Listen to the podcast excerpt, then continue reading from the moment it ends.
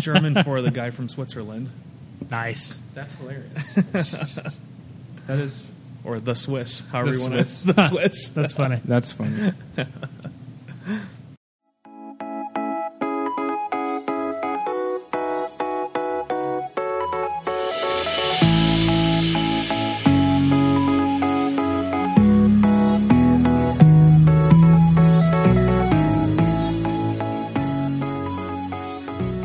Sauced on Beer Bourbon Barbecue. I'm your host Kevin, joined here by Alex.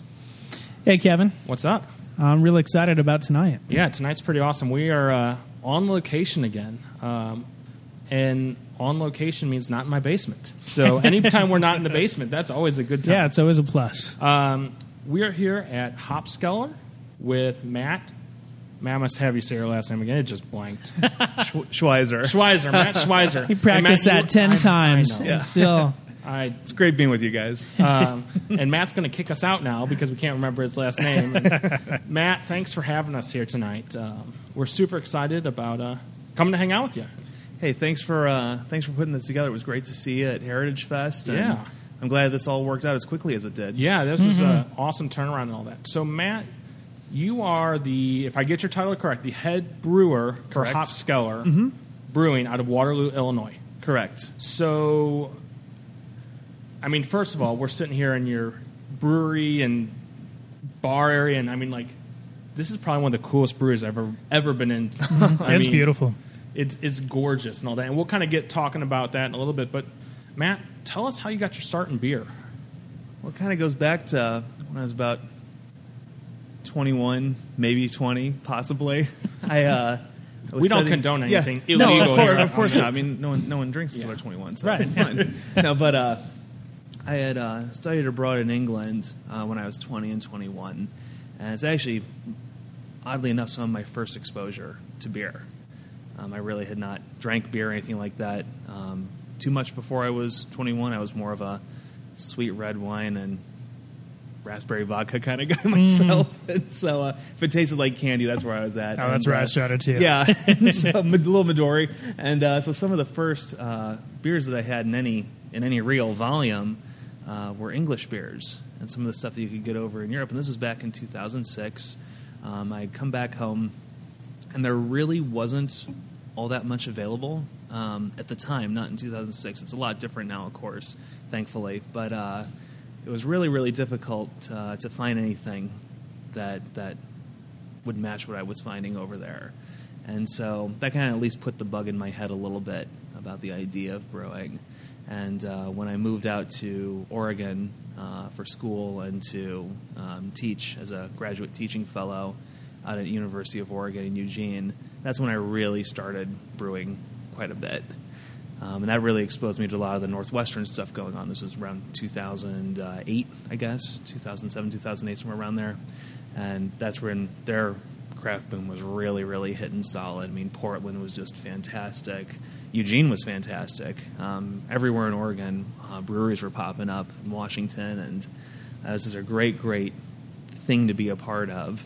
And uh, so I was brewing a lot for myself, brewing for my fellow classmates, and uh, just kind of kept the hobby up while I was when I when I came back home uh, to take a high school teaching job here back in St. Louis, well in Waterloo, really.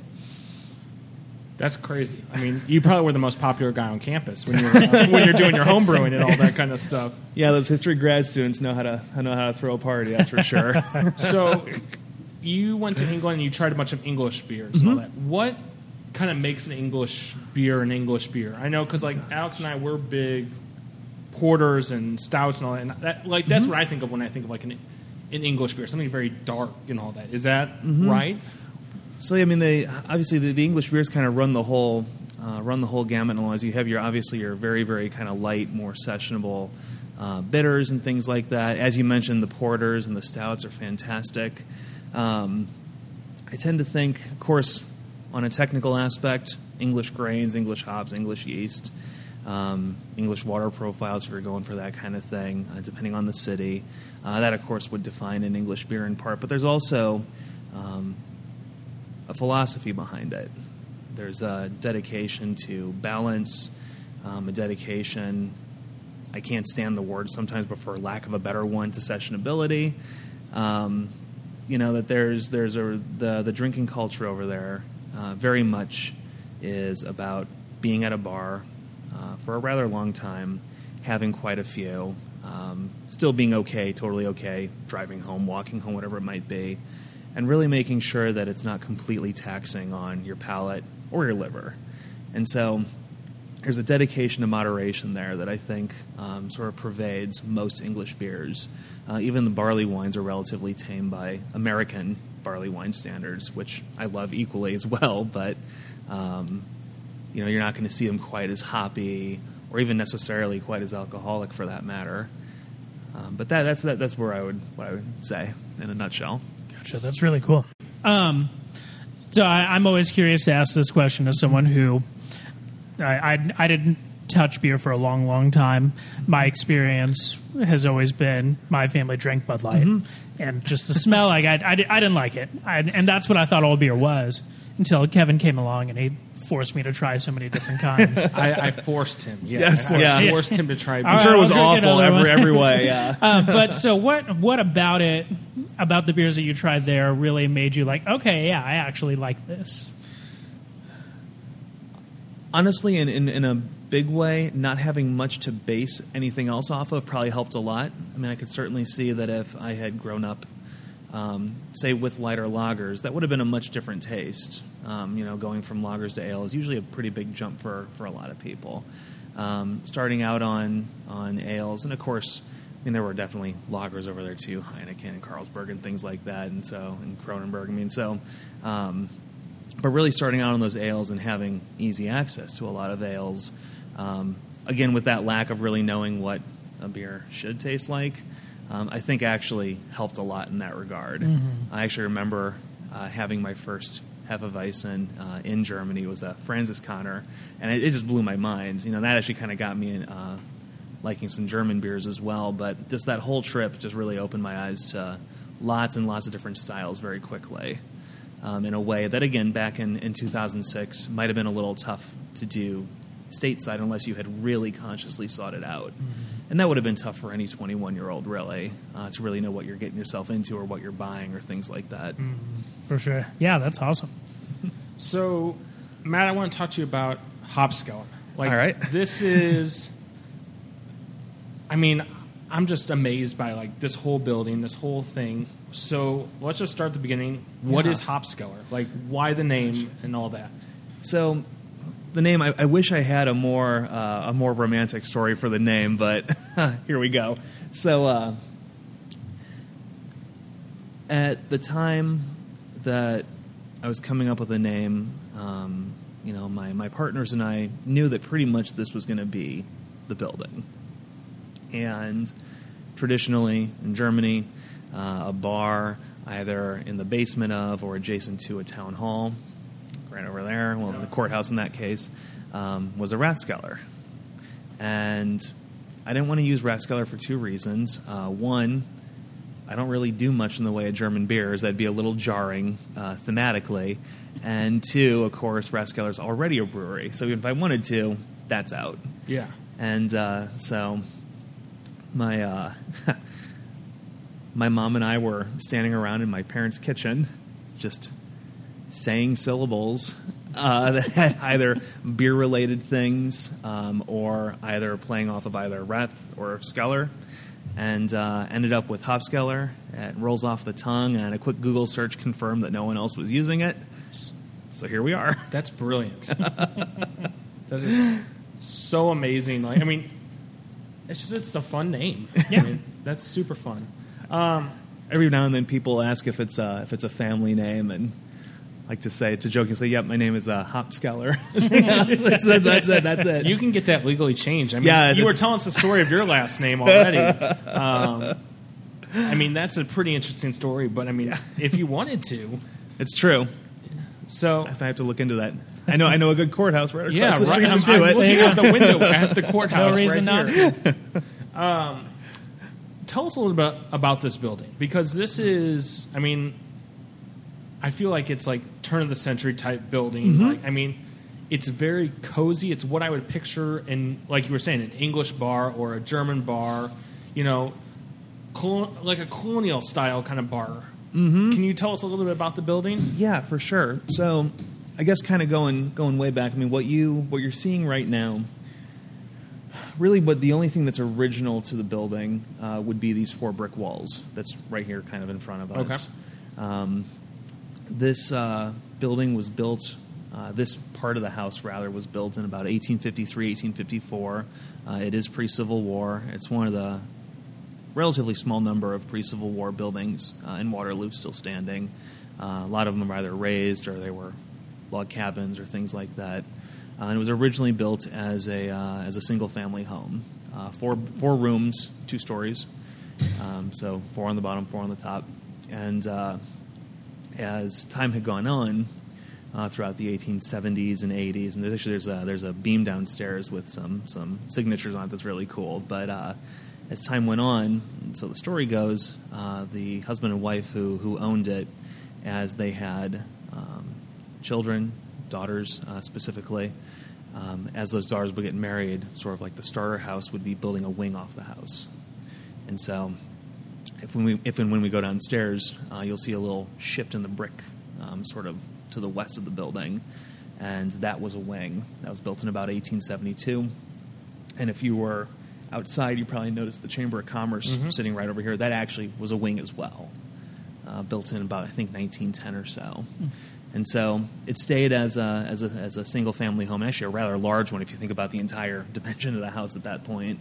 And uh, it changed hands a couple times in the 1910s, 1920s. Uh, as we get into the Great Depression, a lot of those wings turn into uh, boarding houses, apartments, and things like that.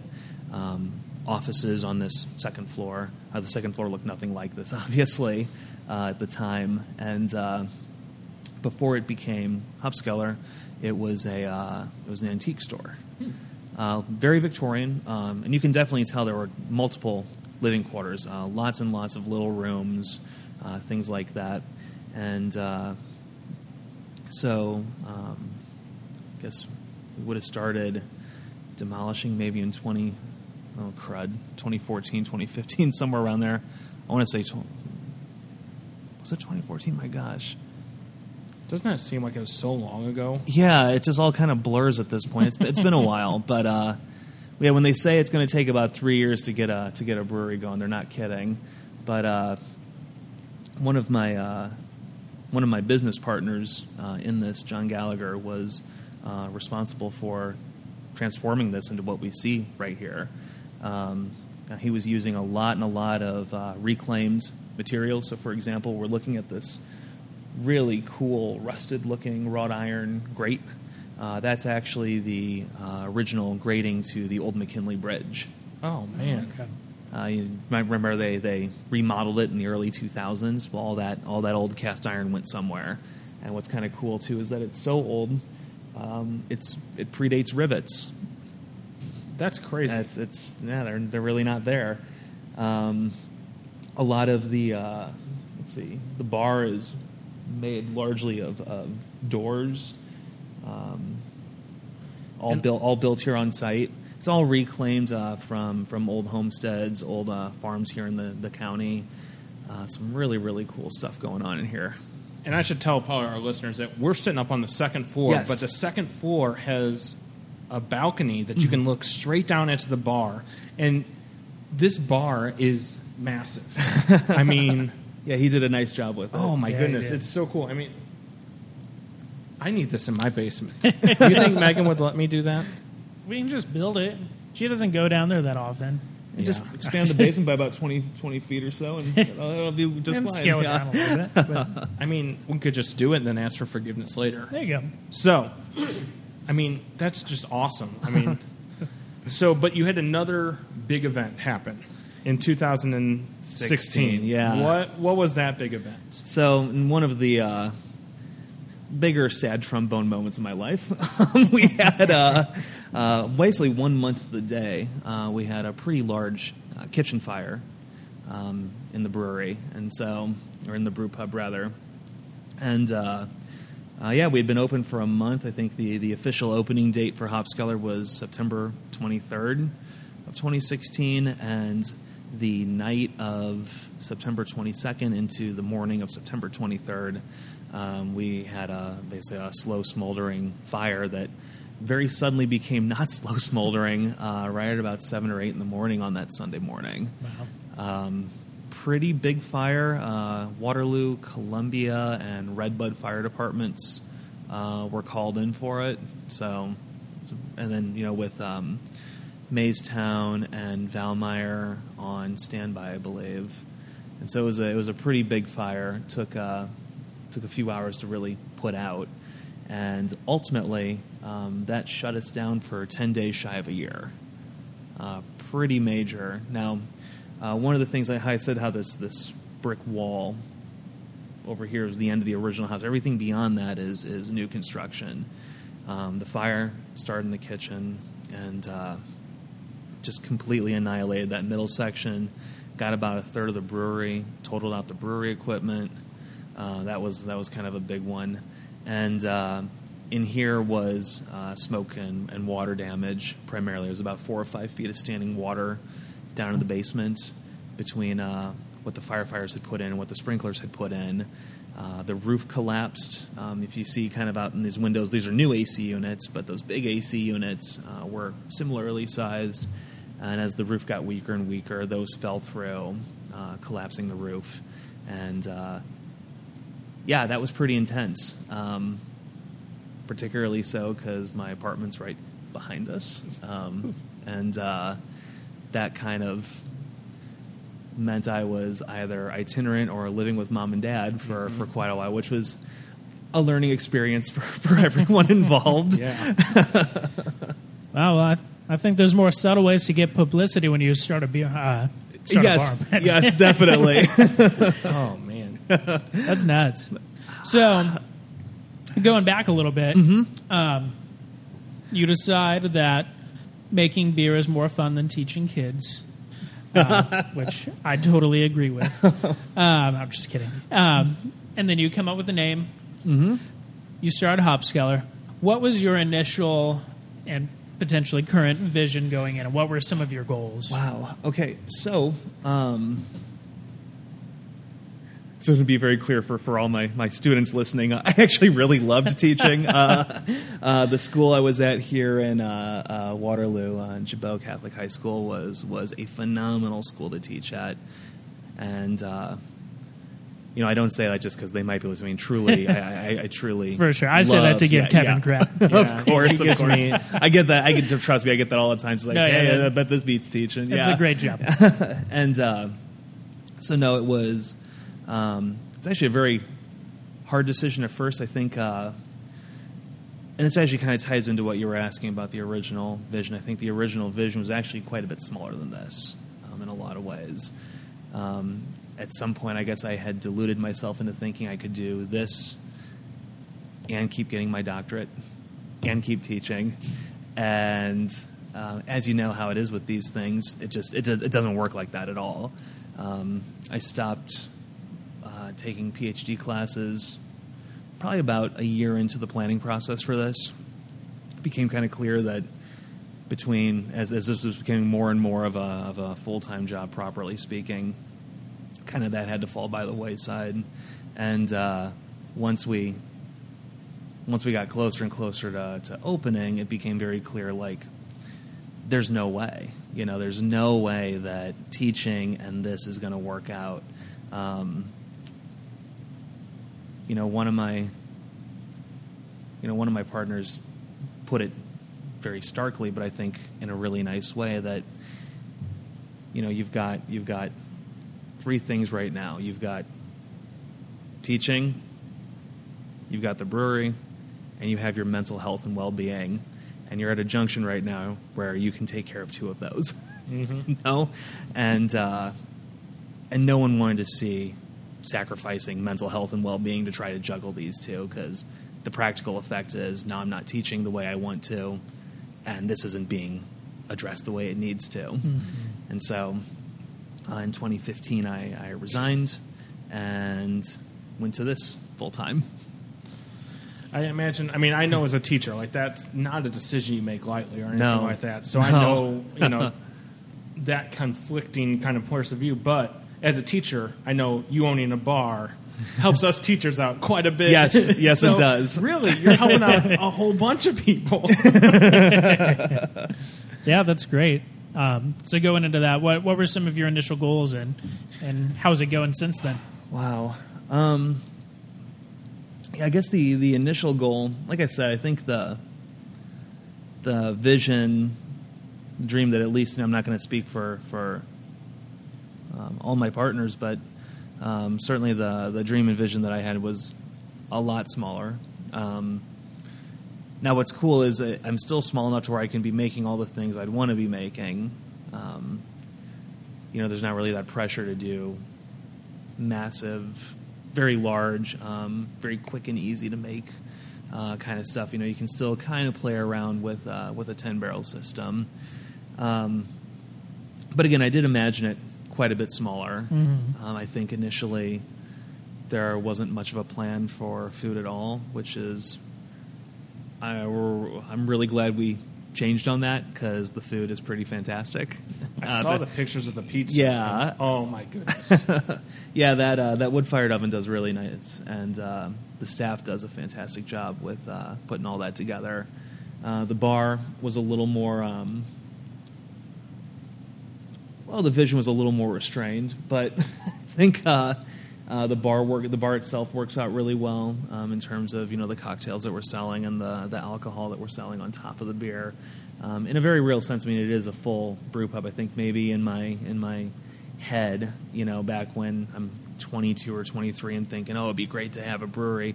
I think the vision was very much more like a tap room, um, and of course that has that has grown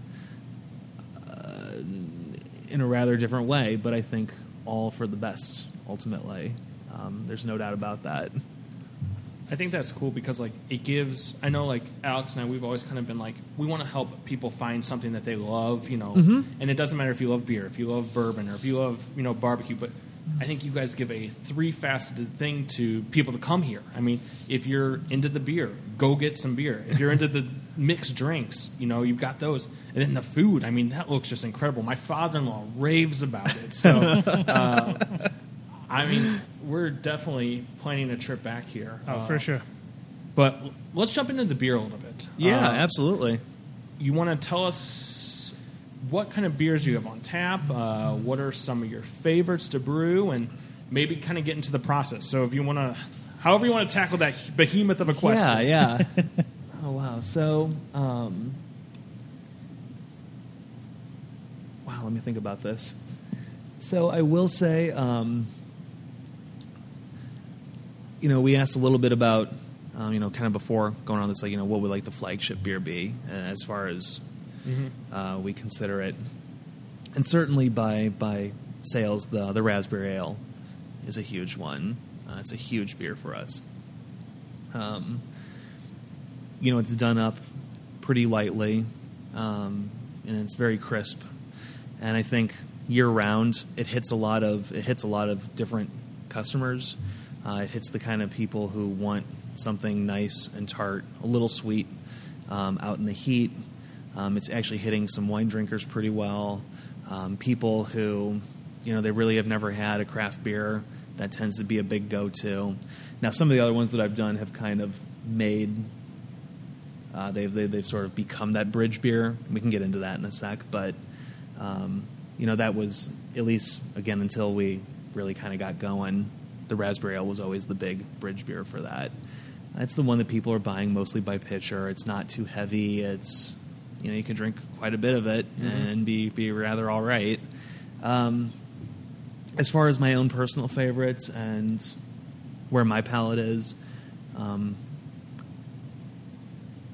and maybe even a little bit of sentiment as well.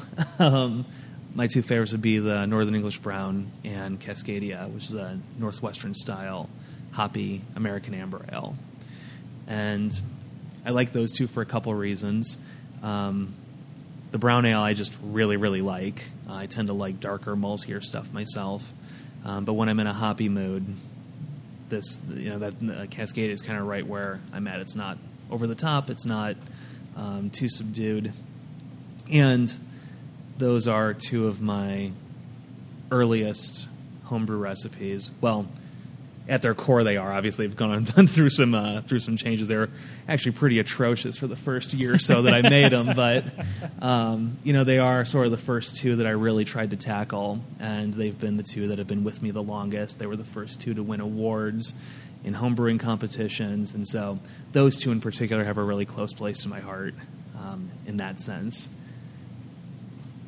So let's kind of talk about Yeah. this process. Yeah. How, how do you come up with it? Because like you were saying that you know you're a craft brewery, so Mm-hmm. like you get to do what you want to do. I mean, and I think that's the cool part because like some places that we've been to, it's like we have these five beers and we're just going to do these five beers, but you get to experiment. So how do you come up with these beers? What what drives you to that? So I guess the again we can kind of talk about sort of the the mechanics of it and sort of how it actually goes, but I think uh,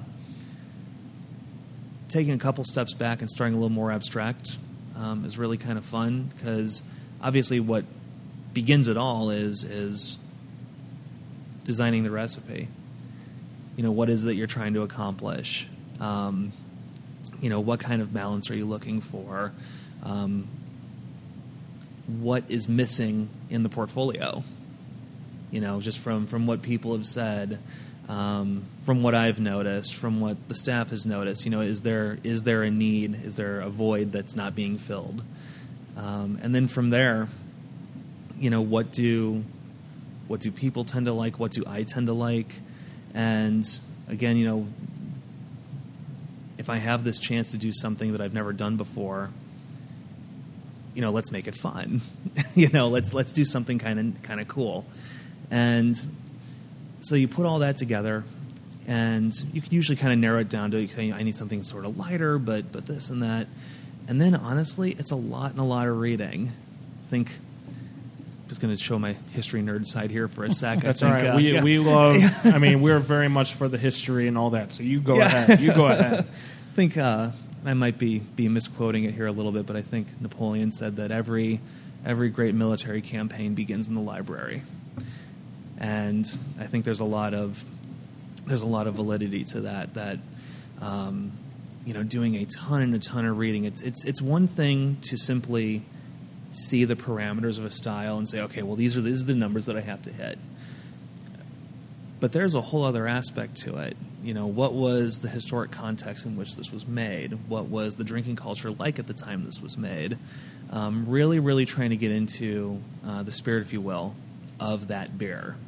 And they all have histories, they all have stories, and it's really tough, I think, to truly nail down that style if you don't know that going in. And so, you know, immersing yourself in that and uh, really trying to get a feel for for again that spirit I think is is actually takes quite a bit of time. Um, and then from there, of course, it's it's making you know what kind of ingredients do you need to procure for this. Um, some of these beers can get a little bizarre in uh, in the ingredients. Um,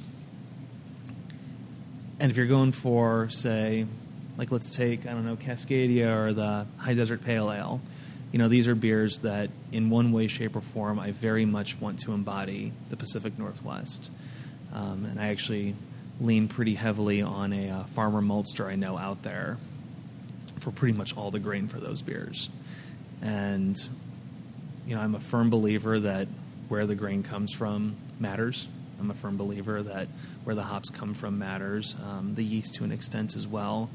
I'm a firm believer that the water matters. You know, if you're going to try a, English beer or a historic beer, as best as possible, try to approximate that with all the caveats. You know that you know maybe they were cutting it with distilled water or boiling or something like that. But again, really, really honing in on what it is about that location, um, about that context that you want to get into, I think is super important. And after the ingredients are made, of course, then it's just simply the brewing process. And I think the coolest thing about starting as a home brewer and then going to this is that functionally it is the exact same process. Um, in fact, in a lot of ways, it's easier. The cleaning's a pain in the rear end. I'm not gonna. I'm not gonna say that I think about ninety percent of my time is spent cleaning, but uh, you know the process itself is is is very very intuitive. I'm not a I'm not a gearhead by any stretch of the imagination, and I saw the manufacturers go through this one time, and that's all it took. You know, at some point the liquid has to get from point A to point B, and there's it's just got to get there, and so. Uh, all the all the grain here is milled on site. Most breweries are going to be that way. Um, there aren't that many. They're going to be getting pre-ground or pre-cracked uh, grain. Uh, the brewing system that I use is a it's very English style in a lot of ways. Uh, single infusion mash uh, with a mash out, very classic Scottish actually uh, setup, and a lot of English beers do that as well. So no, no real bells and whistles. Um, not much in the way of automation. Wish there was a little more, but uh, yeah, pretty much everything's going to be a, a, single infusion mash with that mash out. Um, then, of course, you get to your boil. You're boiling down that, that extract from the grain. That's when you're adding your hops. You might add some other things in there as well, but generally that's where the hops are going to get added. And the hops as well, and you, I'm sure you, I know you know this, and uh, I know most of your listeners do as well, but the hops themselves can layer flavors. And so some of the best IPAs that you're going to taste have this kind of opening cascade of, of hop flavors and aromas. And so and so then this is a degree of control that you can have on that end. Um, so of course in the grain composition, in the hop additions, uh, and then it goes right on over to the fermenter. And at that point, my work is essentially done for a while, and the yeast work begins. At which point it ferments. Um, transfer it, condition it, carbonate it, keg it, and then drink it. It's my favorite part right there. Yeah, it is, it is, it is by think, far the best part. Yeah. awesome. Yeah, thanks for going through that. Um, it, it's, you know, it can be, from what we've seen and heard, you know, a, a fairly straightforward process, mm-hmm. but hearing it um, from somebody who does it all the time and just you, you can hear a personal touch there, which I think is really cool. Thank you. Um, and we'll just have to um, come back and try some so we can see if we can taste that personal touch too. So um, now that you've been doing this a while, mm-hmm.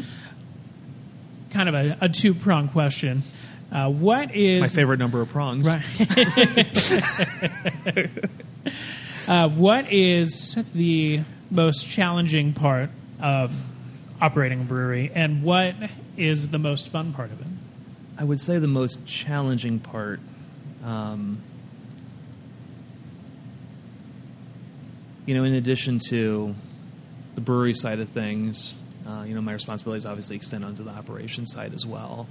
Um, it is a lot to to keep track of, and um, coming into it fairly green in that sense. You know, being basically, I think, uh, basically a, a sharp person helps. Um, but there is a lot of moving parts, and uh, you know, the brewing side is manageable uh, and pretty pretty straightforward. And but there's a lot of other stuff that you know I'm glad that I'm learning. I'm glad that I'm doing. Um, you know, the advertising, the social media, payroll, taxes. Like you know, there's there there are a lot of other dimensions to it uh, as well. That, uh, like I said, it, it's all been a very big learning experience. Um, I'm glad that I'm doing it. I think I'm a better person for having done it. Um, but that is that is definitely a challenging aspect to this, um, which again occupies a lot of my time as well, uh, for sure. Uh, the most rewarding aspect actually kind of goes into that, like working at it, doing that grind, but then seeing the results, um, seeing people enjoying themselves, um, seeing people come here from actually across the country. I've had people come here, uh, friends from England. You know, it's, it's, it's a great wow. feeling uh, to see people here having fun, enjoying themselves, uh, making their own memories here and and you know this place becoming important to a very large group of people uh, the kinds of people who you meet as a result of it you know other brewers you guys photographers um, you know there's this this larger community, not just within brewing, but of course everything around that. Um, and they're just fascinating people. You know, they're just absolutely fascinating people, and it's really hard to put a price on that. It's really hard to put an amount on that, but uh, man, that's definitely worth something uh, waking up for every day. Yeah, that sounds great. I think that's our big thing too. It's like we've always been about let's create a community and all that kind of stuff with this podcast, and I think that's awesome to hear you say that as well. Like this is your community. You're, I mean, and I've seen reading articles and all that kind of stuff about your brewery. Your community of Waterloo is so supportive of like you and all that kind of Absolutely stuff. Is amazing. so cool Yeah. to see. Um, just as a town and all that kind of stuff, and then what you want to do and all that. I mean, that's awesome. I think that's a great idea. Uh, it's a that's such a passion driver. You know, I think that's that fuel that you get and keeps you going. So Yeah, and if you don't mind, just a little quick little thing about Waterloo. I have to I have to plug Yeah, no, the city for sure. Um, you know the number the number of, of businesses that have gone has just been just just astronomical, and you know the number of of owner operators opening these places is really cool and what's been really great for me is seeing just how closely and how well all of us work together. Um, you know, for example, um, you know, Stubborn German's right across the street, and we do, you know, we've done collaboration beers. You know, we do tastings together. Um, you know, it's a dynamite couple. You know, Chris and Tammy who who run that. Um, you know, we've done quite a bit together. Uh, we are both on the the board of the Southern Illinois Beer Trail together and then you know you go over and uh, not quite in Waterloo, but just right up the street practically. You know, with Stumpy Spirits, one of the few grain to glass Yeah. distilleries in the country. Actually, you know, we're we're doing a whiskey made out of my brown ale right now. Okay. and you know all these shops, um, all the stores and restaurants. I mean, we all help each other. Um, not only is is the brewing community really neat, but but Waterloo itself has something very, very, very distinct, and uh, I don't think you find that too often. No, I don't think so either. And that sounds, I mean, just businesses coming together, and not just trying to steal customers from each other. Exactly. I mean, the, the growth you get from collaborations like that is, in, in my opinion, huge. Mm-hmm. Um, and I, I think that's really neat. And I think that a whiskey made from brown, brown ale is even neater. So I'm going to have to come back and try that one.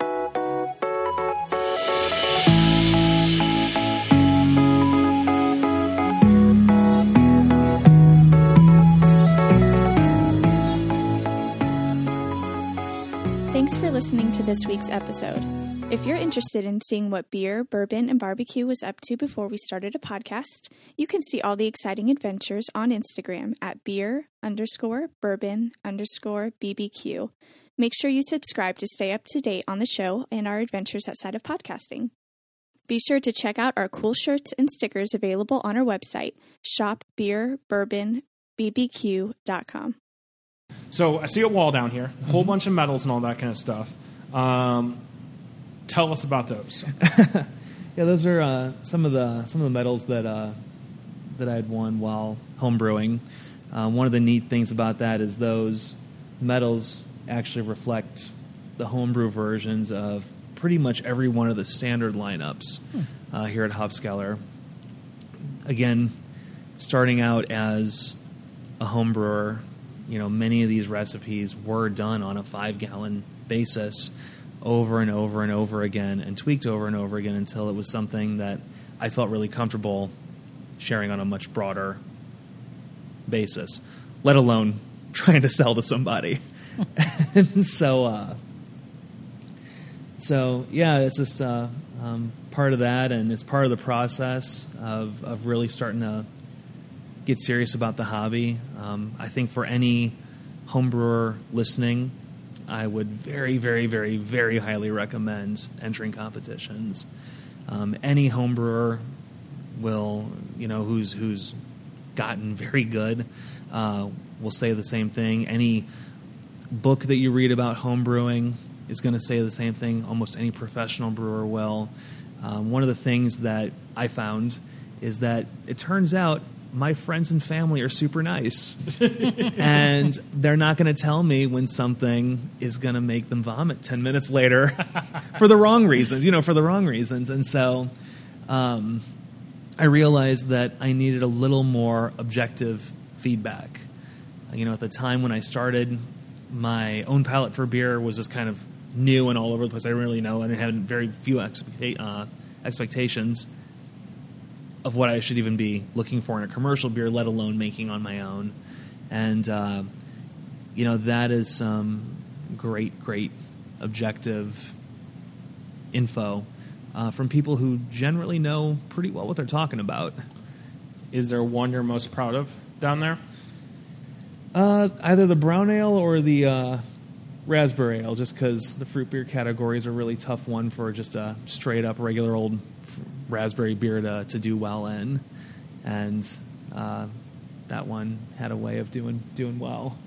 But yeah, the the brown ale is probably the one I'm, I'm the proudest of, um, both as a as a beer that I make regularly, just in general.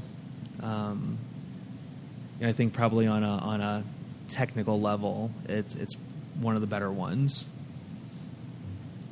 So I know you do a lot of like you said pitchers and growlers and things like that here.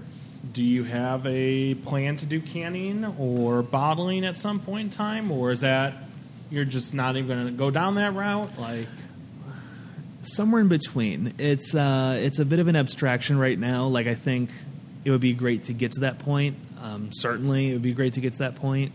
Uh, that point is not right now. Uh, we fly through this stuff pretty fast, and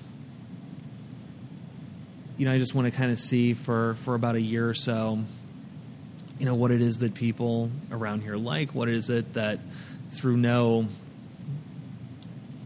through no fault of my own, like wh- which ones are we becoming known for?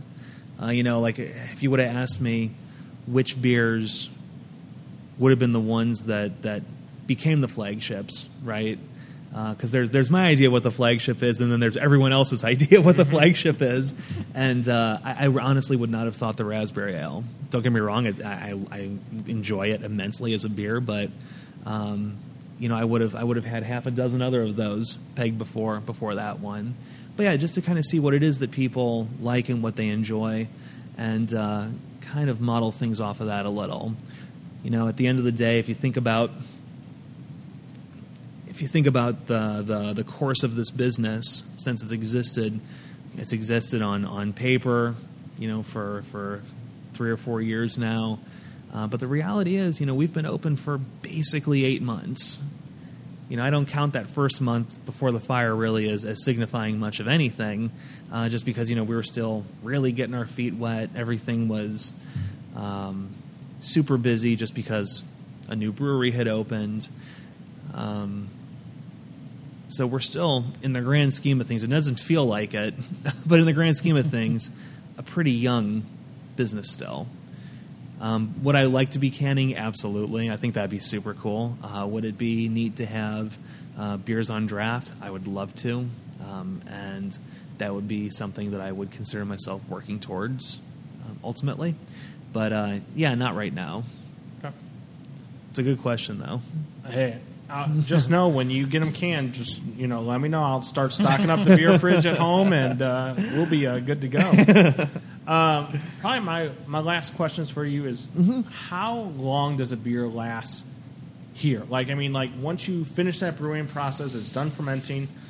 How quickly? Because you were saying, you know, things go fast here. So, like, how quickly are you having to come up with something new after you get done? So, uh, right now there's 16 beers on tap. Think five or six of those right now are um, summer seasonals. You know, one and done. Uh, so, for example, uh, they tend to highlight much lighter flavors, a little lower in alcohol, and all of those have been going pretty fast. Um, you know, the slowest. I make sure that, that whatever is being whatever's being sold here, you know, three months max. You know, most beers are going to peak right around three or four months. So I want it gone. I want, you know, you want fresh beer. You absolutely want fresh beer, and uh, so the slowest ones will be yeah that two and a half three month range. On the other end, with the raspberry, about half the summer seasonals. Like I said, the, thank goodness the summer seasonals are one and dones. But uh, the raspberry, I'm pretty much having to make a new batch every couple of weeks because if I wait much longer, there won't be raspberry ale before the next one's made. Um, it's a huge, huge amount of, of, of that beer in particular. Um, and then below that, a lot of the regulars tend to kind of cluster together. Um, Zero, which is sort of a New England IPA, across the pond, a more traditional West Coast IPA. Uh, the High Desert Pale Ale, the Illinois Common, the English Mild, those all sort of kind of jockey for, for second place from time to time, depending on uh, the kind of crowd we have, and I, I swear sometimes people's mood. Um, you know, the brown ale's up there too. But yeah, sometimes you just get a one of those weird days where the most beer that you sell is the chili beer, for whatever reason. It's a great beer, but that one's definitely a, a niche. That's uh, awesome. a niche beer. So I assume you're preparing for fall beers. And I am. Like that. Yes. Oh my gosh. So I said that was my last question, but I got one more to follow. up. Let's hit me. What what is what's coming down the pike? What's coming up n- soon? That this will probably be out August, late August or so. So like, what can people expect the next few months when they come come on by? So probably all coming online actually in September. Let me think about this. Yeah, September. Um, I'm doing three fall seasonals, and the first one that's going to be on is an English apple ale, about 20% um, apple sugar, 80% malt sugar. Um, little sea salt, very full-bodied. Um, moderate ABV, sweet. I don't know. We'll find out. I mean, you know, in, in That- theory, in theory, it sounds it sounds good. You describing it makes me just Yeah. want to like, yes, I'll, I'll try that. You know, if Yeah, you need taste testers, you know, Yes. we're available. This is something that I did um, one time as a on a homebrew batch, and this was for a, a fall festival here in Waterloo about three years ago, and uh, it was the first keg to blow, very, very, very quickly. And I've just actually kind of sat on that recipe ever since then, um, not really knowing quite when to do it. Um, you know, when we opened for the first time two years ago, you know, that September and October, um, I basically had one fall seasonal that I could do, and I figured that was not going to be the one. But I'm going to get to try it this time. And so far, you know, it's bubbling away just fine. Seems super happy.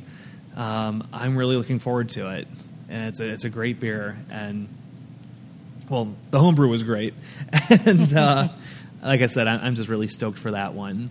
I'm also going to be doing um, the pumpkin beer that we do here, which actually up until the fire was the most popular beer from when it came out onwards, uh, called Autumn Harvest, and uh, the base beer essentially is kind of hovers right between uh, English strong ale and English barley wine, uh, which is an awesome beer style for a pumpkin beer, and it's got tons of pumpkin. And by tons, I mean not a ton, not tons, but you know about hundred pounds of pumpkin, uh, sweet potato, molasses. Ferments out, ages on pie spice. Uh, one of the things I might get a might get a mob after me on this one, but uh, I can't stand pumpkin beers. Ah, yes, someone else. So I am a huge anti-pumpkin beer fan. We did actually an episode. It was our, or it was our second, second episode. and we oh. tried Six. six different pumpkin. we tried beers. six different pumpkin and it was the worst mm. episode. Oh, it was, ugh. I thought it was fine. I don't mind him, but it was so yeah. much fun watching him just ratch after every. sip. I- so yeah. and, I, and, I, and I'll tell you what it is. Like I, I love like you know autumn is my favorite season by far, absolutely by far my favorite season. Um, I kind of dig winter too, but let's go with autumn. Um, I have nothing against big pie or big pumpkin. I really don't. Uh, I think you know the, the I think pie spices are great. I love the idea that that many people love vegetable beers. I think that's kind of cool. Um, well, technically fruit, but you know what I mean. Yeah. And, uh, still, um, you know, I, I, I love that that is that that has become a thing, and it, and actually, on sort of a broader cultural level, I think it's actually kind of cool in its own weird, quirky way that like we're all looking forward to, like everything pumpkin for about two or three weeks. You know, some people that that irritates, but I think it's kind of neat. Um, there's not that much that unites us anymore, and so you know, it's nice that that, that Yeah. pumpkin pumpkin pie spice can can serve that at least for a little while. Um, I really don't like cloves and sweet things though, and that's my problem. And so uh, this uh, this beer, and actually it took me kind of like what you said a uh, a series of, of pumpkin beers to finally isolate like what it was that I didn't like. Because you know you you try a lot of these beers and they are expertly well made. You know for for the brewers it's one of the most frustrating beers to make but they're always labors of love you know? Um, there's a lot of thought and a lot of care and a lot of awesomeness that goes into making a pumpkin beer on the brewer's end and a lot of excitement too because again it, it is a it is a tough messy beer to make um, and so you know, you, I can tell you know these beers are just so so well done. Like, why can I not do them? and generally, it's the the cloves that does it. So, my uh, my little challenge to me was making a pumpkin beer for someone who doesn't like pumpkin beers. Like, what what how can I make this to where I'm okay drinking it? Because rule number one is if I don't like it, it doesn't show up on the board. You know. So it sounds like we're going to be taking a trip over here. Yeah. Again, for that one, too. Uh, Can you just start take a, two on the pumpkin beer episode. St. Louis to Waterloo shuttle for us? There you That would go, be yeah. Lovely. And you said there was a third one. What's Oh yeah, the third. Um, well, actually, just really quick on, on, on pumpkin beers. Like, actually, I tend to like. Um, and this is this is more for you because like I, I've I've kind of gotten okay with like very dark pumpkin beers. okay? Um, lighter ones I still have a little bit of an issue with, um, but dark ones, uh, you know, there are some some pumpkin stouts and imperial stouts uh, made right over across the river in Missouri that are that are just dynamite, and I would highly recommend trying I'll have, those. to, I'll have to check those out. Sounds good. The last one, actually, um, this is going to be a shout out to a couple of the uh, homebrew clubs in St. Louis.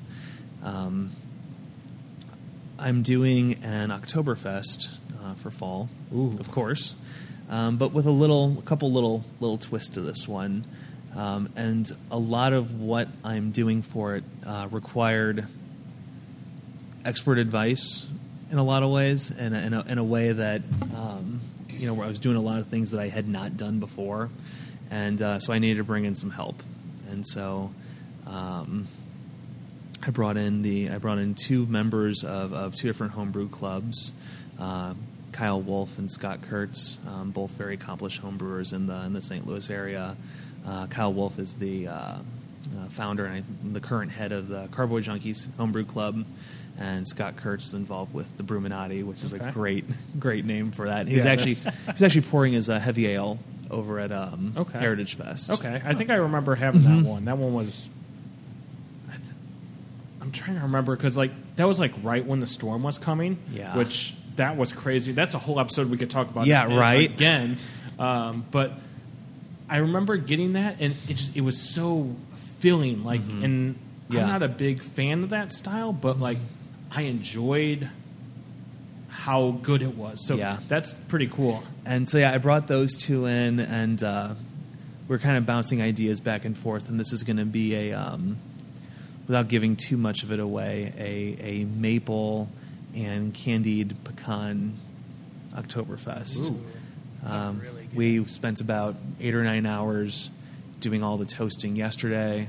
Uh, we're going to be back at it again tomorrow for step two of that, and then actually brewing it on on Wednesday. And I kind of got with again the the farm maltsters uh, out in Oregon to supply all the grains for that because what they do with their their more German style grains is, is is us out of this world. So again, that's one we're going to find out. You know, see what happens there. But uh, I think it's going to be pretty fun. That's pretty exciting. Yeah, it sounds like a great lineup. So, Matt, I want to say thank you for letting us come here tonight and talk with you and just hanging out and all that kind of stuff. I mean, it's been such a great time um, learning about beer, learning about your passion for beer.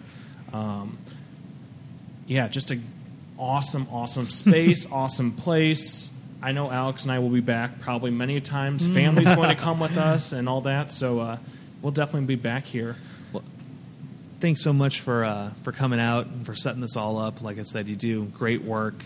Um, and I'm just glad that it worked out as well as it did on, Yeah. a, on a Monday evening to, to pull this off. Yeah. So, uh, thanks for everything that you're doing and that you will undoubtedly continue to do because it's pretty cool.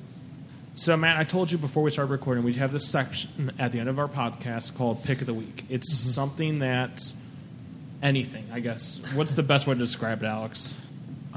It's it literally is anything. Anything, What's yes. your favorite thing right now? Favorite thing right now? Favorite Uh, thing right now. So, like, I normally make the joke all the time. S- Probably seventy percent of the time, we're picking something beer, bourbon, barbecue related, and the other rest of it, it's normally something to do with Star Wars because that's how we roll. I'll tell you what. I'll do. In the spirit of that, uh, my pick of the week for the beer side would have been toasting all the pecans and maple in my apartment because my apartment still um, smells like waffles, and I can't stop smelling waffles when I leave it. So clearly, something good has has happened as a result Yeah. of this, and. Uh, for my own little bit of, of Star Wars ridiculousness, I recently saw a video of someone setting a fight on a boat to uh, the duel in Revenge of the Sith, so, which I will share with you briefly. we will we'll need that at some sure. point in time before And we that- leave. Um, It's it's utterly ridiculous, but for whatever reason, it has completely captured my imagination at the moment. So take it for what it's worth. I saw some people doing one in a um, Target. They set a whole thing in a Target. And they, I saw that one. That was and fantastic. then they got kicked out of the Target. um, but yeah, that's awesome. Alex, Uh, pick of the week. Mine, I'm actually going to go back an episode or two to our Boulevard episode. Um, we were, uh, my wife and I, I, I'm getting my wife to try more beers like Kevin did for me, passing on the spirit. And I've, I was surprised how much she liked the darker stuff. Um, I got her into stouts and porters, and so we were wanting something like that. Um, and remembering what we had during our Boulevard tasting was their Bully Porter. Um, so we got that, and it, and it was funny. It still just as good as when we tried it the first time. Got a six pack. It's gone. Um, well, I tried it for the first time. She's like, "Oh, it tastes kind of bitter, kind of hoppy. I don't, I don't know if I really like it." I'm like, "Pour it in a glass, let it sit for a little bit, let it open up." And she did that. Tried it again. She's like, "Oh my gosh, that made a huge difference. This is amazing." Like, I learned something doing this. I know something about beer, so that was pretty cool. That's awesome. I would have to say my pick of the week is probably the St. Louis Brewers Guild Heritage Fest, and that's where actually where you and I met. Matt. Um, but met so many awesome people, drank so many amazing beers. Um, it led to so many connections. I mean, that is such, like you've said, community. That is such an amazing community that we have here in St. Louis and Southern Illinois, and just that's so cool that to be part of that and all that. Um, Alex, for us, it means a lot more good podcasts coming out and things like that. And so I, that's my pick of the week. So, Matt, how can people get connected and find out where your brewery is and all that kind of stuff if they want to? If they want to come here, which they definitely need to come. Well, uh, I guess through a lot of the a lot of the usual means, of course. Um, the website's just hopskeller.com, nice and easy. Uh, we've got a Google listing, Facebook, Instagram. Uh, I'm pretty active on on Hopskeller's Twitter. Um, also active on Untappd as well. And uh, so if you ever get a response back, um, you know it'll be generally from me. Um, you know, so I try to manage all that as well. And so uh, any of those, any of those avenues, uh, you can find us. And uh, again, like right, here, like I said, I'm right here in downtown Waterloo, uh, just due south of the courthouse. If you were to, um, well, if you were to head into town, would be right on your right. It's hard to hard to miss the sign when you when you come in. So, uh, would love to see all of you come out. Uh, Waterloo itself is is amazing. And like I said, don't just come just for Hopskeller. Um, you know, Stubborn German is a fantastic brewery. well. In fact, you should probably get with them too. I'm hoping to, Um, yeah. they're they're a great couple to talk to. Um, great restaurants, great shops. You truly could make a day out of it. And as someone who is a, a pretty avid hiker, Uh, there's tons of hiking along the uh, Mississippi Bluffs on this side of the river as well. So if that's your if that's your jam, uh, we got that too. That's good to know because I've got a teacher I teach with. We go do a hike and then we go drink beer afterwards and Mm-hmm. complain about the hike. So uh, this is The best part of hiking. Yes. um, so again, Matt, I'm just going to say thank you. We appreciate you having us here tonight and all that um, for sharing your passion and all that. So thank you very much, Alex. If people want to get connected with you, Yep, I'm still on Instagram at the.alex.experiment and see what I have going on there. and I am Kevin. You can find me at beer underscore bourbon underscore barbecue. Uh, you can check me out there. Um, lots of good conversations and all that with people. Uh, we'll be posting pictures from our experience here tonight. Uh, I will definitely get one of the bar area because Yeah. that is so cool. I want our, our listeners to see that. But uh, yeah, Alex, I think tonight's been fantastic. Yeah, it's been great. Um, so, on that note, we hope you stay sauced on beer, bourbon, and barbecue.